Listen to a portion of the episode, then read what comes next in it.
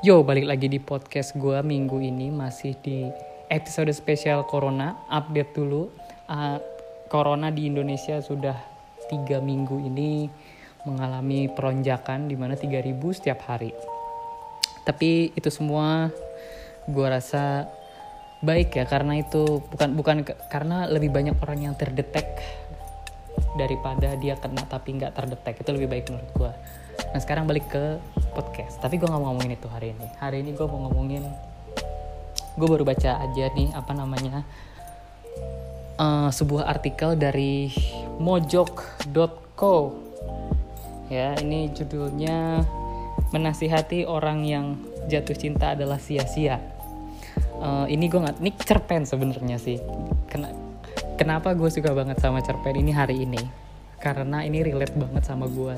Plus banget banget banget banget banget banget banget. Kenapa? Karena ini mungkin bisa jadi sequel dari eh, podcast episode yang temenan cewek cowok ya. Karena ini akan membahas itu semua hari ini. Nah, sekarang kita ke cerpen ini. Cerpen ini mengisahkan seorang Dimas yang berteman dengan seorang wanita bersama Sonya. Mereka ini sudah berteman di kantor, ya, program bareng, project bareng dan lain-lain. Dan mereka ini sudah sepaket, nggak bisa dipisahkan. Singkat cerita, kenapa gue suka banget dengan dengan dengan dengan ini? Selain kenapa relate-nya di mana sih? Relate-nya itu adalah Dimas ini bisa menggambarkan semua perasaan gue yang selama ini nggak bisa gue gambarkan ke orang karena dua hal. Yang pertama, gue memang tidak bisa menggambarkannya. Yang kedua, pasti banyak fitnah dari penggambaran ini. Karena penggambaran ini ambigu. Nah, mau ah, kayak apa? Gue cerita sedikit dulu tentang cerpen ini. Kalau mau baca fullnya, ke mojok.co itu bagus banget ini ceritanya. Buat kalian yang punya sahabat cewek, ataupun mungkin sebaliknya, nggak tahu bisa di reverse atau enggak. Mungkin perasaan kalian sama atau enggak, tapi tetap Uh, mungkin bisa tapi nggak tahu. Nah ceritanya adalah si tadi udah gue sebutin Dimas dan Sonya ini berteman. Singkat cerita Dimas ini tahu bahwa Sonya itu tipe orang yang sulit mencintai tapi kalau udah cinta sulit melupakan. Nah bucin. Waktu zaman dahulu, gue nggak tahu jauh ini maksudnya zaman kuliah atau gimana. Dimas ini sudah eh, si Dimas ini berkata bahwa Sonya itu sering kali terjebak di dalam toxic relationship. Beberapa pacarnya ada yang gak baik lah. Dan Dimas eh, ber eh, Dimas ini bersumpah terhadap dirinya sendiri di mana dia bahwa dia akan selalu melindungi Sonya dari segala mara bahaya khususnya cowok. Ya. Ini yang bisa gue relate pertama. Kenapa? Karena biasanya kejadian seperti ini balik ke episode gue yang lalu. Itu biasanya cowoknya punya niat terselubung. Ya, dalam tanda kutip niat terselubung terhadap cewek kenapa dia temenin. Ya, kalau gue boleh ulas sedikit itu karena mungkin cowoknya seneng tapi belum ada tanda-tanda. Ya eh, kalau bisa sih eh, jadi gimana ya jadi belum ada tanda-tanda. Jadi kalau bisa sih temenan dulu semoga pelan-pelan bisa jadi pacar. Nah tapi Dimas ini enggak. Dimas ini bener-bener real sayang terhadap Sonya itu as a friend. Itulah yang kurang bisa direlate sama banyak orang karena entah kenapa orang itu kalau temenan sama cewek cowok kadang tiba-tiba di tengah jalan baper ya. Cuman Dimas ini enggak. Dimas ini kayak gue jadi dia ini sebenarnya enggak gue punya beberapa tem banyak teman cewek beberapa ada yang deket banget banget banget banget. Bahkan sampai gue anggap kakak sendiri. Nah itu eh, apa ya? Gue pun merasa seperti Dimas gitu. Kalau cowok gue selalu mikir cowok itu bisa brush it off lah mereka nggak nggak akan pusing gitu. Paling sih ketakutan gue kalau gue punya temen cowok itu ketemu cewek matre udah itu aja. Cewek matre udah itu aja. Dan itu pun bukan hati yang tersakiti kantong. Jadi dan biasanya cowok itu gampang it off jadi ya gue lebih santuy da- dalam akan hal ini gitu ya. Tapi kalau cewek enggak. Gue relate banget sama Adit. Relate yang kedua adalah di sini nah lanjut lagi ceritanya ke si Ad, ke si Adit lagi. Ke Dimas. Dimas ini itu gue Adit dulu sih. Dimas ini Dimas Dimas namanya Dimas. Dimas ini bercerita bahwa Sonya ini dahulu itu memang sering tadi gue udah bilang terjebak di hubungan yang tidak sehat ya toxic relationship bersama beberapa cowok. Ada yang namanya Bayu Banyu siapa lah itu lupa gue dan sekarang dia bernikah bersama Adan Azan. Siapa lagi itu gue nggak tahu. Itu tetap dua-duanya toxic diceritakan bahwa Sonya ini tadi udah gue bilang dia sulit untuk melupakan di mana se seperti seperti apa pun yang diomongin oleh dan dinasehatin oleh uh, Dimas kalau cowoknya itu nggak baik seorang uh, seorang siapa tadi namanya? Seorang Sonya ini susah untuk di di di, di di apa dinasehatin. Dia bilang saya cinta soalnya. Mau gimana? Itulah relate selanjutnya. Di mana uh, teman cewek gue banyak tadi gue udah bilang dan gue punya adik cewek. Bahkan nah itu satu dua kali pasti adalah cowok brengsek yang menghampiri gitu. Karena beberapa dari mereka boleh gue katakan mungkin mukanya di atas rata-rata gitu ya. Jadi adalah satu dua fuckboy yang ingin menyakiti tapi beberapa kali gak mau gitu gue nasihatin. Struggle-nya si Dimas ini bisa gue rasakan secara langsung. Bagaimana dia mencoba. Jadi si Sonya ini dari dulu memang kalau sedih itu suka diajak main sama si si Dimas pergi jalan-jalan hanya untuk besoknya balikan dan nangis lagi. Itu struggle yang gue rasakan sebagai Dimas gitu ya. Please lah lo kalau kalau kalian ngerti baca ini please perasaan temen cowok kalian tuh kayak gitu. Dimas ini gedeknya setengah mampus. Dan gue pun begitu. Ini Dimas ini gedeknya nyampe ke ubun-ubun di mana ada titik di mana Dimas bahkan tidak mau mendengar lagi curhatan Sonya kenapa? Karena dia merasa hatinya teriris. Setiap Sonya nelpon dan nangis-nangis.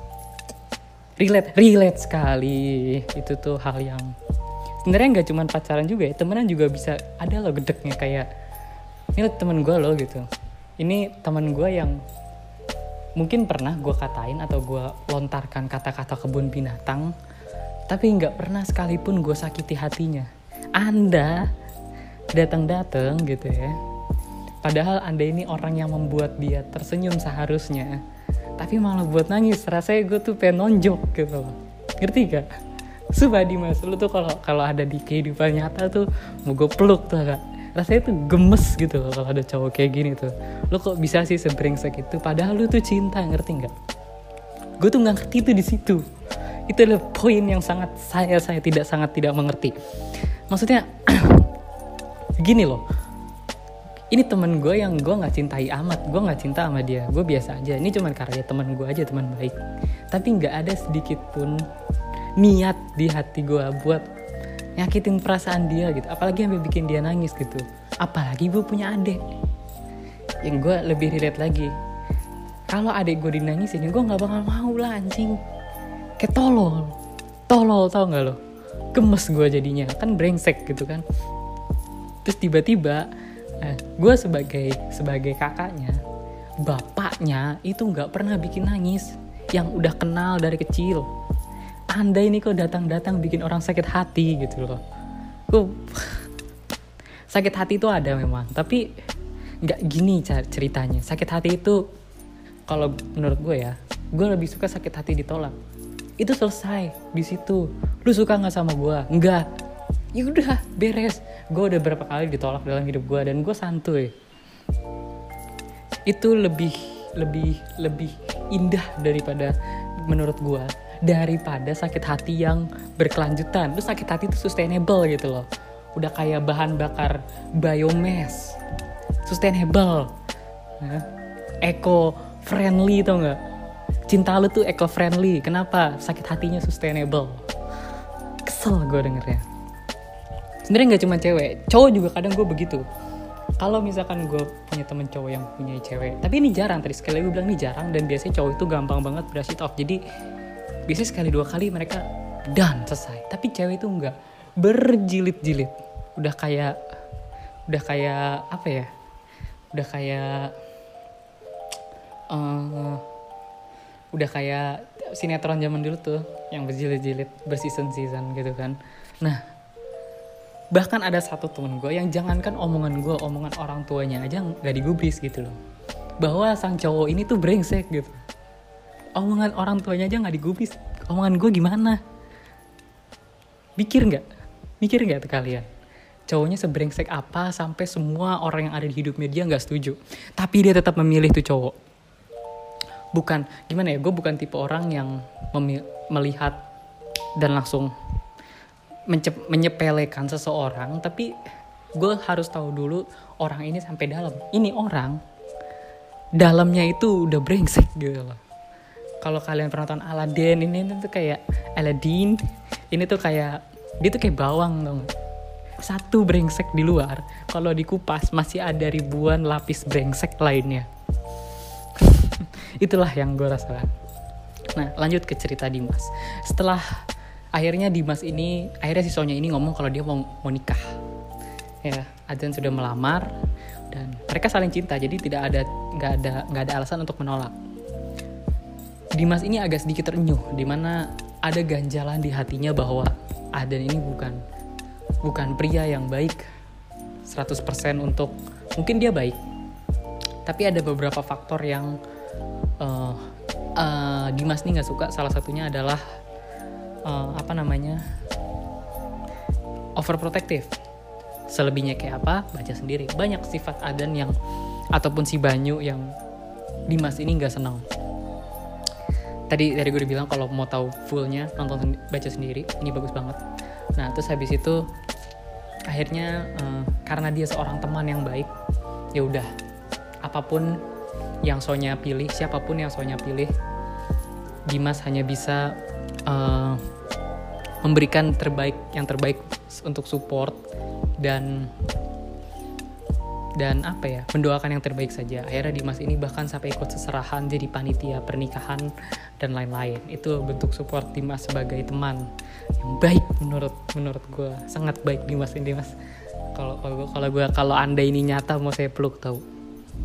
Nah terus yang terjadi adalah bahwa fast forward fast forward. Gue agak keselindir kan ngomongnya. Nah fast forward kemudian tiba-tiba uh, dalam satu kerjaan Sonya ini susah dihubungi. Dimas tahu bahwa setiap Sonya susah dihubungi pasti ada masalah internal yang di mana saat ini adalah masalah pernikahan dalam rumah tangga mereka. Sonya nggak mau cerita kenapa karena Dimas selalu menyarankan untuk putus dari dulu.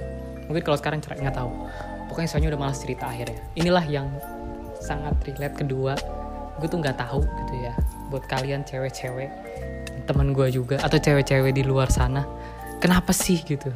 Kalau disuruh putus tuh malah nggak mau curhat lagi gitu loh. Padahal itulah jalan terbaik yang sudah saya pikirkan matang-matang dan saya racik dengan bumbu objektif dan kesubjektivitan saya sedikit gitu. Itu tuh udah paling cau caem gitu udah paling mantep lah gitu. Tapi efeknya itu kalian gak mau curhat lagi gitu loh. Tapi Dimas ini sangat relate. Kenapa relate ke gue relate selanjutnya adalah bahwa dia ini sangat terluka di dua-duanya.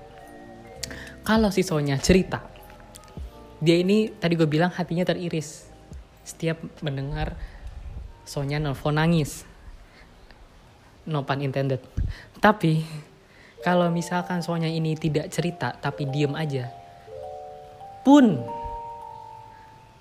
Dimas ini pun merasa sedih karena dia tahu apa yang terjadi. Tapi dia tidak bisa mengatakan apa pun dan tidak bisa melakukan apa pun. Itu adalah bentuk kesedihan kedua. Itulah yang sering gue rasakan. Kalau kalian tuh diem aja gitu loh. Please ngomong apa anjing gitu loh. Lu jangan tiba-tiba bilang pusing diem gitu loh. Ini buat banyak wanita-wanita di luar sana yang merasa jadi temen gue dan sering gue cerewetin. Karena gue tuh sayang anjing gitu loh. Ngerti gak sih lu pada? Kesal gue jadinya. Nah lanjut. Masalah semakin parah Sonya akhirnya cuti dan lain-lain. Sampai suatu hari Dimas ini sangat sibuk sampai dia tidak membuka HP tidur pulang juga nggak buka HP sampai paginya ternyata banyak yang message bahwa Sonya katanya meninggal sampai di depan rumahnya pun ada seorang wanita temannya Sonya mengatakan bahwa Sonya meninggal. Di situ Dimas merasakan yang namanya kesamber geledek. Di sini gue kurang relate. Kenapa? Karena inilah ketakutan terbesar gue kalau teman gue mati pastinya. Gue nggak mau punya teman mati. Secara aneh gitu kan. Matinya ini gue belum baca sampai abis abis abis abis banget ya. Atau gue baca nggak nggak begitu detail banget. Atau gue udah lupa. Karena gue baca tadi pagi gitu ya. Terus gue melakukan gambar gue makan gue olahraga. Dan sekarang gue lagi nonton UFC baru gue bikin podcast jadi mungkin sedikit lupa kenapa. Tapi yang pasti di sini uh, diceritakan bahwa Sonya itu mati gara-gara keadaan rumah tangganya. Gue nggak gue lupa dia itu dibunuh atau bunuh diri nggak tahu lah pokoknya gara-gara rumah tangganya di situ sekali lagi Dimas akhirnya lemes. Dan dia teriak-teriak nangis ingin menggapai si mayatnya Sonya yang udah dikafanin. Rumahnya udah rame ceritanya. Banyak banyak banyak bendera kuning gitu. Nah di sini temannya si Sonya itu megangin si Dimas agar nggak uh, menggapai ya. Maksudnya daripada nangis-nangis kayak gitu mungkin dipegangin. Ini adalah hal kesedihan Dimas yang bisa sangat gue pahami sangat gue rasakan.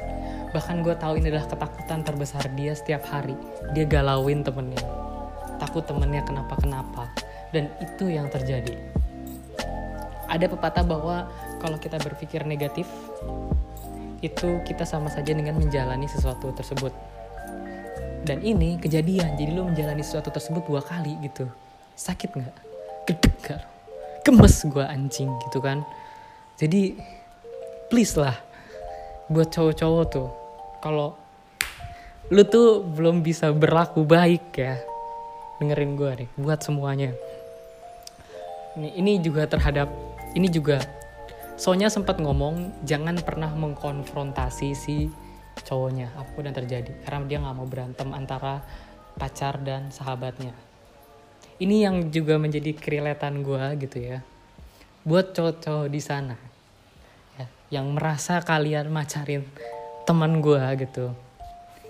Lu kira gue tuh nggak tahu gitu kelakuan lu tuh kalau di depan gue sangat baik. Gue tuh sebenarnya niat kenalan dengan kalian tuh biar nggak ada kesalahpahaman aja kalau gue temenan sama dia gue temenan sama dia dan lain-lain. Kalau sewaktu-waktu gue ngajak main kayak biar kalian gak cemburu gitu ya.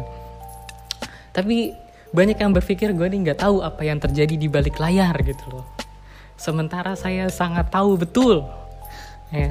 Gue tuh bukan tipe orang yang suka konsoling orang gitu ya. Cuman gue tuh gemes gitu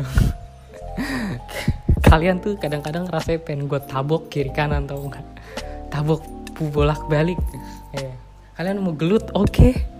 gue nggak nggak nggak nggak ini ini bukan gue nantang ya tapi itulah yang gue rasakan di dalam hati ini kalau misalkan tiba-tiba seseorang datang ke gue bilang dia nangis gitu ya itu apa pun masalahnya meskipun dia duluan yang salah gitu kan. Meskipun teman gue duluan yang salah pasti akan gue tegur gitu kan. Nggak perlu ada adegan nangis gitu. Rasanya lu tuh pengen gue tabok siapa pun anda ya, yang pernah merasa berteman dengan tem eh pacaran dengan teman saya gue nggak tahu udah mungkin mereka mereka ini udah putus. Mungkin ada yang masih lanjut dan tetap masih menyakiti. Itu jujur aja kalian tuh pengen gue tabok kiri kanan rasanya tahu nggak itu gue udah uh gitu. Jangankan jangankan ya jangankan udah jadi pacar. Pras, kalau misalkan kalian masih deketin masih deketin aja. Ada yang cerita ke gue gue udah deketin si A. Si A ini gue cari. Ternyata A ini bukan orang yang nggak baik gitu ya. Uh, itu nggak baik. Selama proyeksi gue lu tuh nggak baik gitu ya itu tuh rasanya lu pengen gue jedotin ke tembok. Seriusan? Nggak bohong. Lu kira gue diem aja gitu? Nggak. Gue rasanya pengen jedotin lu ke tembok. Cuma lu liatin aja gitu. Kar karena apa? Karena pacar-pacar lu tuh nggak boleh gitu. Seriusan? Lu tanya aja. Gue jadi curhat kan? Emang, emang begitulah. Ya apa yang gue rasakan? Sama seperti Dimas ini. Kalaupun pacar kalian ngasih lampu hijau gitu ya kalian tuh satu-satu udah gue gaplokin tau gak tapi lanjut ke Dimas. Nah akhirnya Dimas ini merasa tidak berdaya tidak bisa melakukan apa-apa untuk sahabatnya itulah. Itulah yang tadi gue bilang gue tuh kalau punya teman cewek rasanya pengen gue protect at all cost gitu ya. Khususnya dari cowok-cowok brengsek kayak gini. Nah gue pun punya adik tadi gue udah gue udah, udah bilang ya. Mungkin kalian juga udah tahu gue punya adik. Nah biasanya di dalam hidup gue gue lebih banyak memilih cowok yang baik daripada cewek yang baik. Kenapa? Karena gue lebih banyak menseleksi buat mereka daripada buat gue sendiri. Gue pikir gue mah gampang lah karena gue orang yang tahu diri gue sendiri kan. Gue orang yang sangat-sangat objektif gak seperti mereka yang udah cantol begitu terus. Nah apa sih seleksinya? Seleksi seleksi gue itu biasanya sama, hampir sama kayak bawa bapak ya. Babat bibit bibit bobot gitu. Yang pertama gue tanya kalau kemarin sih kuliah dulu. Mungkin karena gue next stage of life gue kerja gue akan nanya dia kerja di mana. Tapi untuk kemarin sih kuliah. Gue nanya dia kuliah di mana. Biasanya siapa pun itu yang datang ke gue cerita kalau dia deket sama cowok deket aja ya. Gue langsung cari di mana sih kuliahnya jurusan apa. Kenapa? Karena gue merasa gue harus mencari base yang bagus basic bas uh, dasarnya tuh udah harus bagus. Gue nggak tahu ke depan nasib membawa mereka seperti apa. Mungkin ada yang jadi orang sukses mungkin ada yang jadi bangkrut nggak tahu. Tapi gue mempunyai obligasi untuk memilih apakah tempat mereka mengenyam pendidikan itu bagus. Pun kalau mereka punya usaha gue harus lihat usahanya apa. Ya kan? Misalkan usahanya bidang apa nih gitu. Bisa banyak duit nggak? Gue nggak peduli usahanya apa. Yang penting duitnya bisa banyak nggak duit sedikit meskipun apalah gitu. Tapi kalau kalian gue nggak peduli lu mau, mau bawa ke gue itu cowok usaha ternak lele. Tapi kalau penghasilannya seha sebulan itu 20 juta gue bolehin. Tapi pasti banyak variabel yang lain. Apalagi gitu kan. Kenapa uh, yang yang kedua pasti base orang tua ya siapa orang tuanya. Punya duit nggak? Gitu. Itu udah basic banget buat bapak-bapak buat milih anaknya juga kayak gitu gue pun begitu itu pun yang membuat gue apa ya mempunyai perspektif lain. Untuk memperbaiki diri. Anjay. Ah anjay udah nggak boleh jadi ANJAY kenapa? Jadi gue di saat gue memilih cowok gitu ya untuk teman-teman gue ini menseleksi dan buat adik gue sendiri itu apakah gue gue pribadi sudah mencapai hal yang ideal gue nggak nggak bakal ngomong ganteng. Ganteng itu nanti gue komen di akhir. Akhir banget. Yang pertama itu pasti gue tanya kuliah di mana keluarganya gimana gitu. Ganteng itu udah paling akhir lah gue tanya gue tanya. Apakah gue bisa mencapai keadaan ideal yang gue inginkan untuk mereka? Gitu kan. Jadi kalau posisinya dibalik gue udah ideal gitu. Nah balik lagi. Pun ada kalau kuliah dan orang tua itu biasanya sepaket ya. Biasanya orang yang orang orang tuanya kaya pasti kuliahnya di tempat yang bagus. Kalau orang tuanya biasa aja ya kuliah tempat biasa. Kalau anaknya pinter mungkin bisa beasiswa dan lain-lain. Pokoknya itu banyak variabel. Kenapa? Dari gue kuliah duluan daripada adik gue dari kita beda 2 tahun tapi secara akademis kita bedanya tiga tahun. Jadi setelah gue kuliah dia bingung mau kuliah di mana gue bilang cari kuliah yang bagus waktu itu kapasitas otak kita eh bukan kapasitas otak.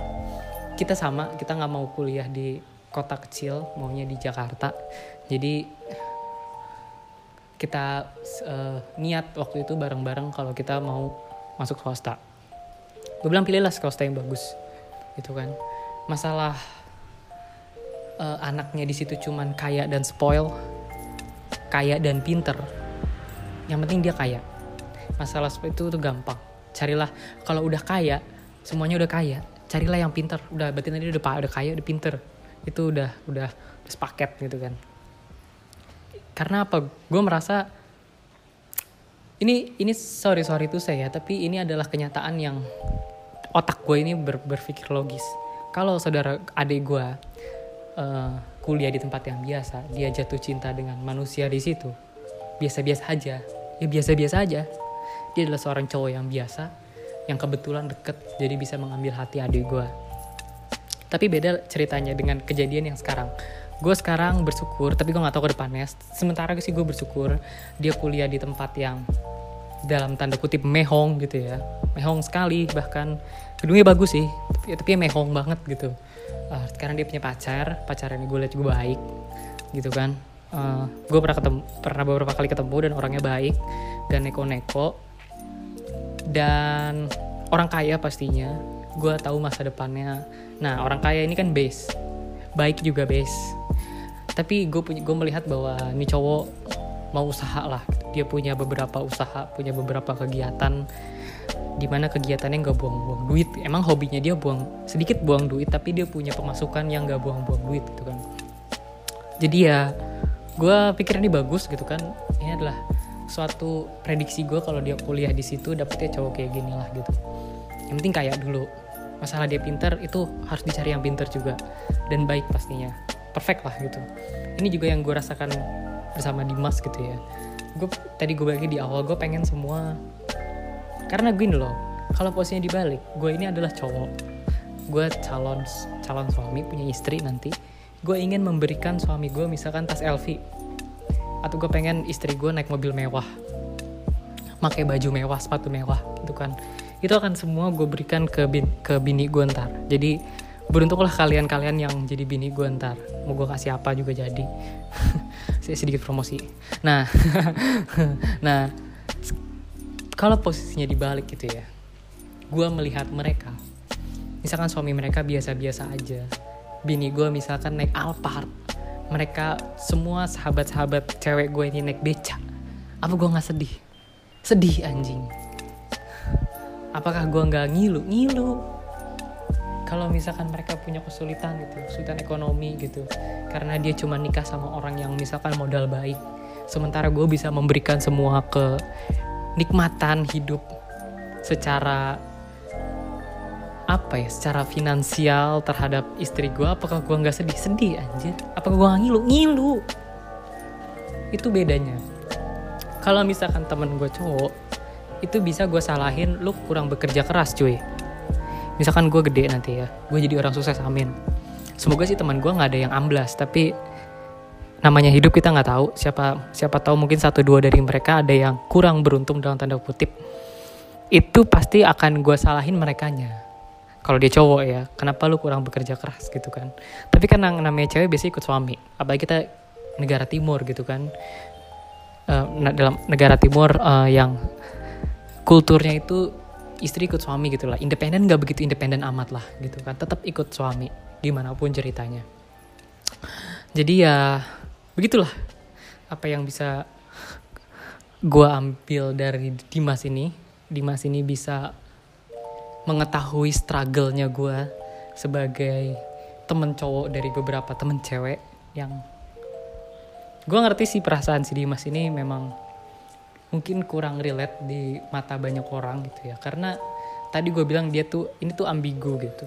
Kalau hal ini gue tunjukkan gitu ya secara gamblang gitu gue teriak sama orang sama teman gue gini lu tuh pusinnya sih sama dia gitu.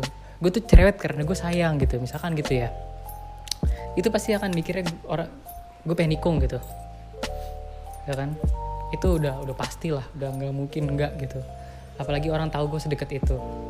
Tapi enggak nggak nggak ada gitu. Sama kayak Dimas nggak ada sedikit pun terbesit di hati gue buat kayak gitu nggak. Pun kalau misalkan jodoh kayak kayak siapa tuh yang di film itu? Ah, lupa gue tuh.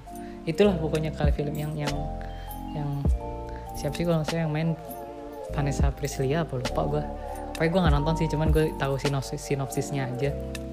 Kalaupun gue nanti berjodoh dengan salah satu dari mereka ya udah namanya juga jodoh mau gimana gitu kan. Tapi kalau untuk sekarang sebenarnya nggak pernah terbesit dia sama kayak Dimas nggak pernah terbesit sama sekali di hati gue buat gue ngejauhin cowok buat gue dapetin dia enggak itu semata-mata karena gue kayak bapaknya aja gitu. Gue nggak mau anak gue mendapatkan seorang pria yang gue aja sebagai bapaknya nggak pernah marahin nih orang gitu. Eh anda datang-datang bentak-bentak bikin nangis gitu mengecewakan gitu. Kayak ah, please deh gitu kan. Lu tuh belum ngasih duit dong terus juga kalau lu udah ngasih duit dalam tanda kutip nafkah gitu ya berhakkah nggak juga anjing. Itu itu yang gue rasain buat semua cowok di luar gue nggak pernah ngerti gitu ya ada cowok kayak gini tuh gimana gitu. Gue tuh dulu sempat berhubungan. Berantem aja gue tuh merasa sangat sangat sangat sangat. Gue tuh salah ngomong dikit aja yang yang bikin yang bikin dia bete. Gue tuh merasa sangat bersalah gitu. Itu gue dan gue langsung diem. Daripada kata selanjutnya salah gue langsung diem. Biasanya gue hanya ngomong hal-hal yang diperlukan saat itu. Misalkan lagi jalan tiba-tiba gue salah ngomong di jalan. Ya udah next question paling gue nanya mau makan apa? Mau nonton apa? Mau pesan apa? Gitu-gitu aja. Gue nggak akan ngobrol panjang lebar lagi kenapa karena gue takut kata selanjutnya salah. Itu itu gue sehati-hatinya itu gue sangat sehati-hatinya itu gue ah tapi manusia-manusia di luar sana itu dengan mudahnya kalian tuh ngomong saya anak jidat tau nggak? Makanya jidat itu pengen gue jedotin ke tembok biar apa ya gitu. Bahkan yang lucunya nih ya ada yang abis ngomong kasar dia pergi gitu. Terus teman gue ditinggal nangis aja sendiri. Ini apa? gitu. Itu gue lagi di rumah loh. Kalau gue di TKP itu udah bukan gue jedotin lagi gitu itu kalian pernah main Mortal Kombat itu yang akan gue lakukan. Rasanya tuh kayak gitu. Pengennya tuh kayak gitu. Tapi hukum dan norma berkata lain. Jadi gue cuma bisa diem di rumah. Pun gue mager karena jaraknya jangan jauh gitu kan. Itu kalau misalkan gue bisa ke sana dalam instan tra uh, kayak transmission kayak Goku gitu bisa cuk gitu. Gue langsung akan datang ke situ gue tabokin gitu lah. Pokoknya itulah gramnya Dimas itu bisa gue rasakan di situ. Di mana orang lain itu nggak punya rasa segeram ini gitu kan. Pokoknya gue bisa sangat buat kalian yang punya teman-teman cewek ini bisa banget dibaca relate dan kasih kalau teman kalian kalau kalian punya teman cewek yang susah dibilangin juga ini kasih aja ini bener-bener bagus banget. Bisa gue bilang bisa relate banget dan ini bisa mengatakan semua isi hati kalian jadi segitu aja buat episode minggu ini. Semoga minggu depan nggak ada episode spesial corona lagi seperti biasa karena corona udah nggak ada. Uh, jadi segitu aja dan bye